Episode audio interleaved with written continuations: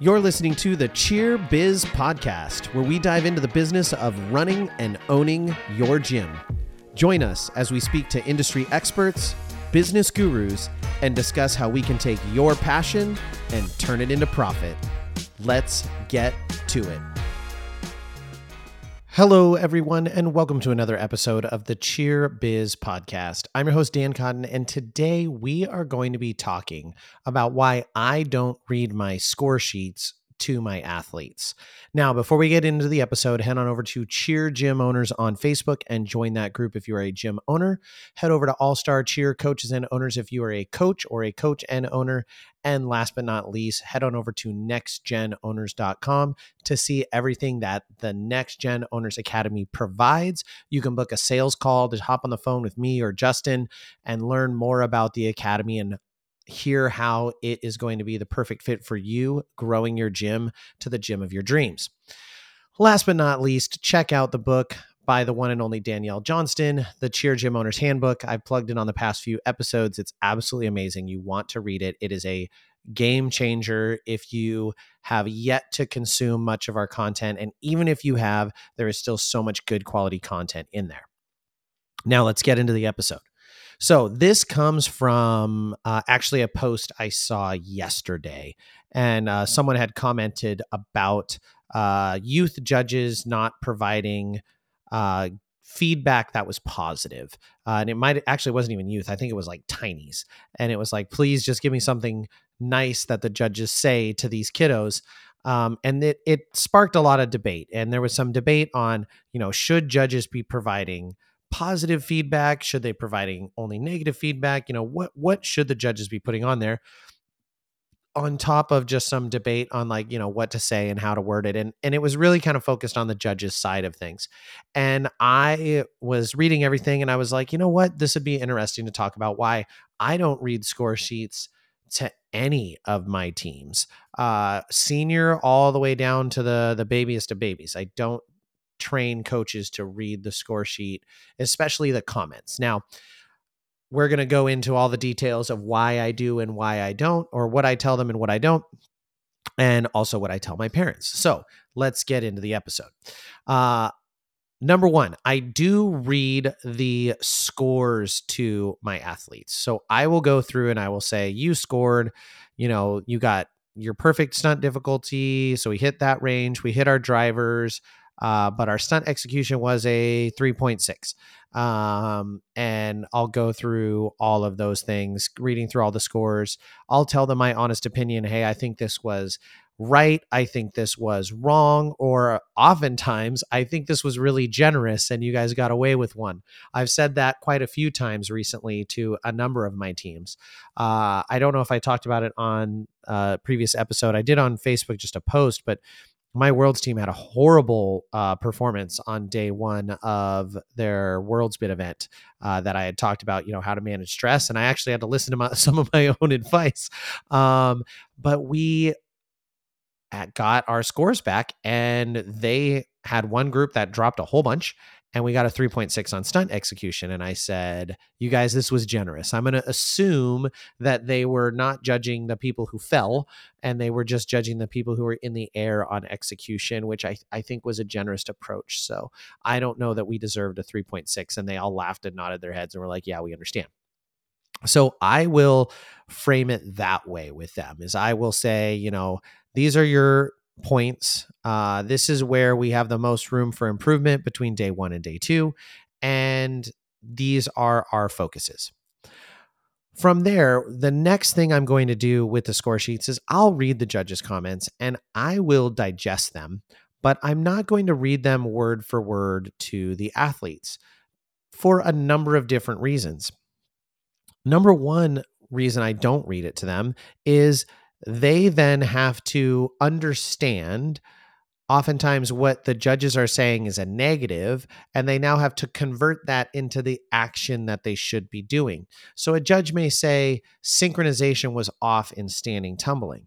Well yes we as a smart, intelligent coach know what synchronization off and standing tumbling means.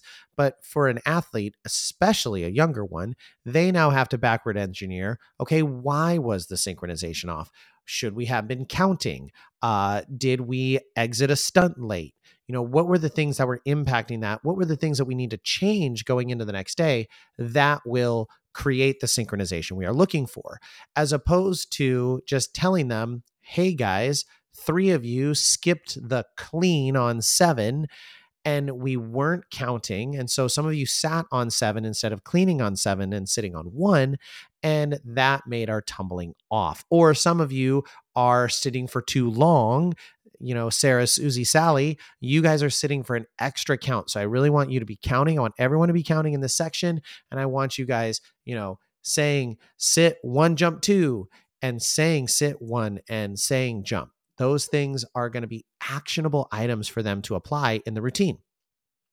So I don't want them to have to backward engineer that. Number two is judges provide a lot of feedback. Uh, if especially if they're doing a good job, they're giving you a lot of actionable things.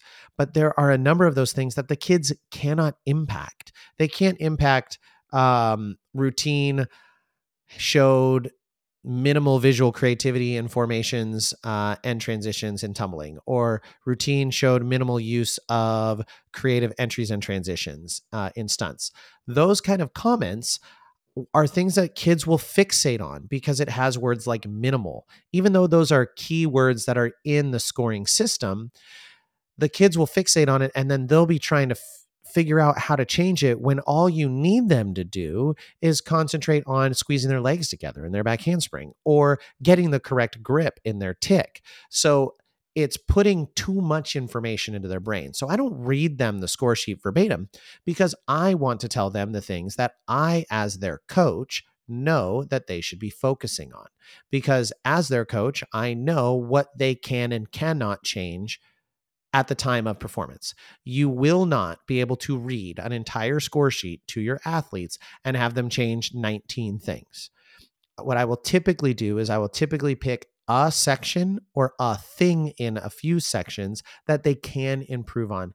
Hey guys, our standing tumbling timing was really off. We have to be making sure we are counting in those sections. If you're not in the tumbling section, you need to be counting with your team. You're not doing anything in terms of a skill. Your job on the mat is to count and help people be on time.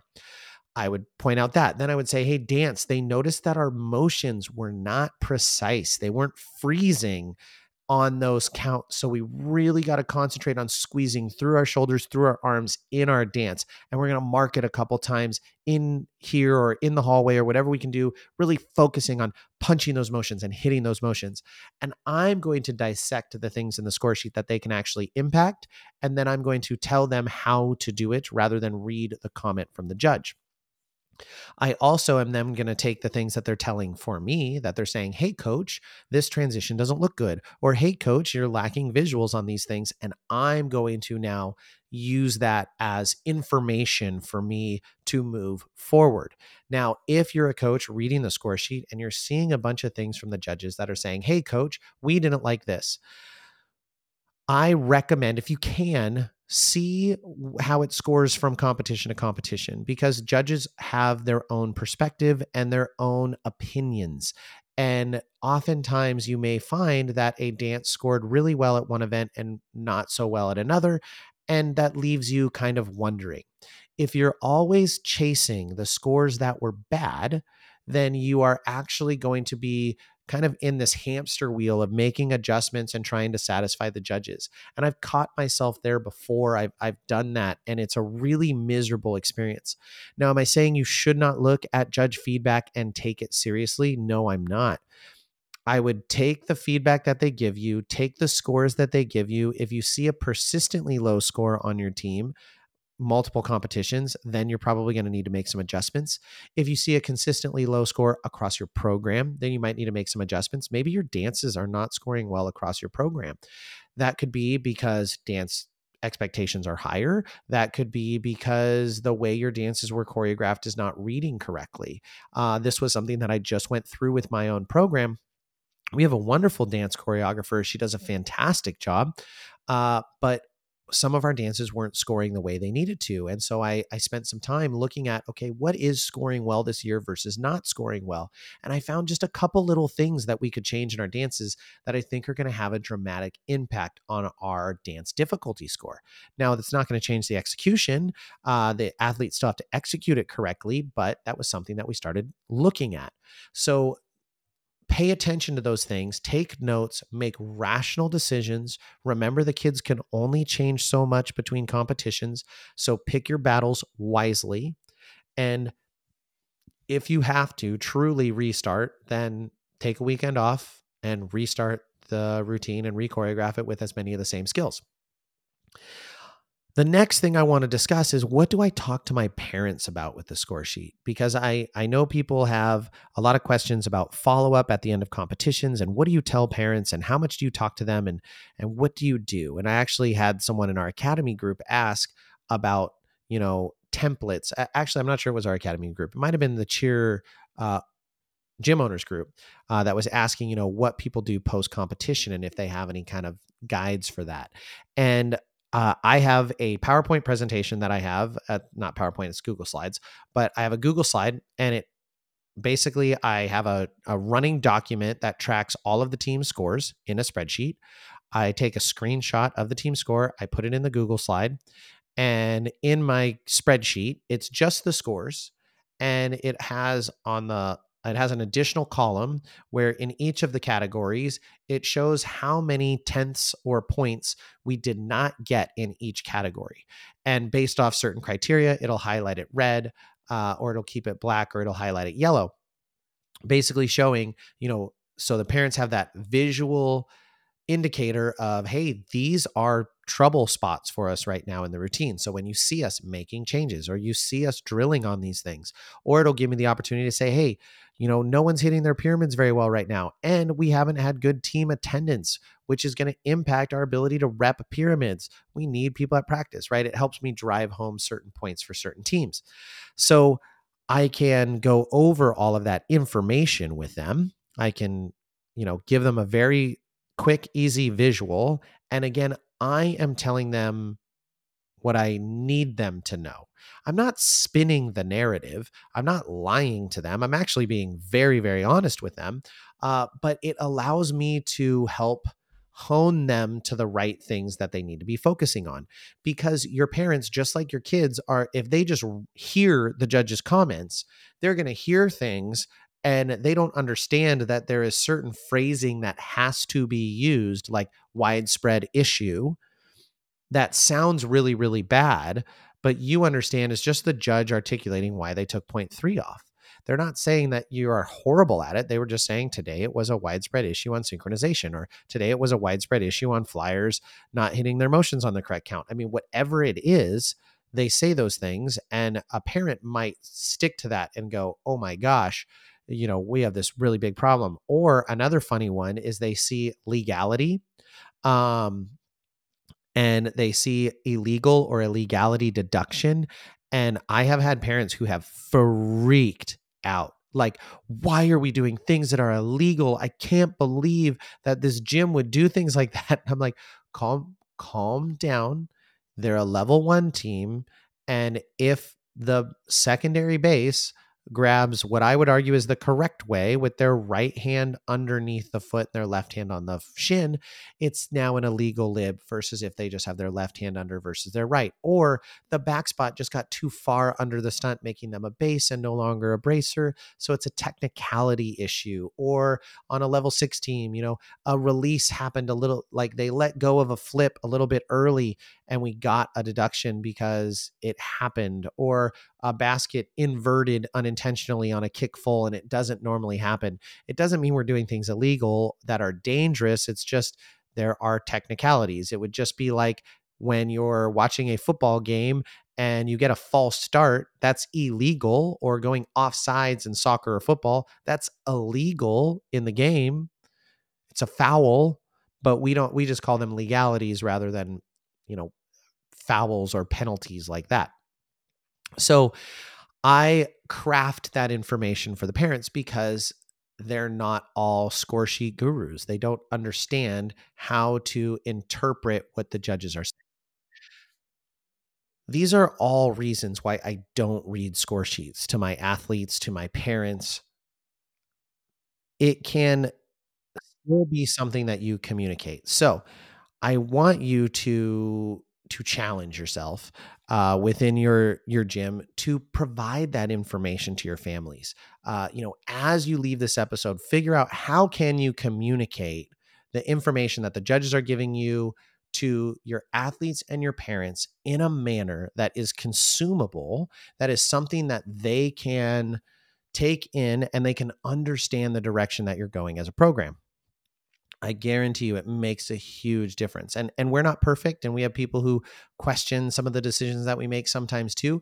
And I appreciate that because every time someone questions, it means I was not clear in my messaging. Now, in the moment, can I be a little bit frustrated? Can I be like, how do you not understand this? Yes.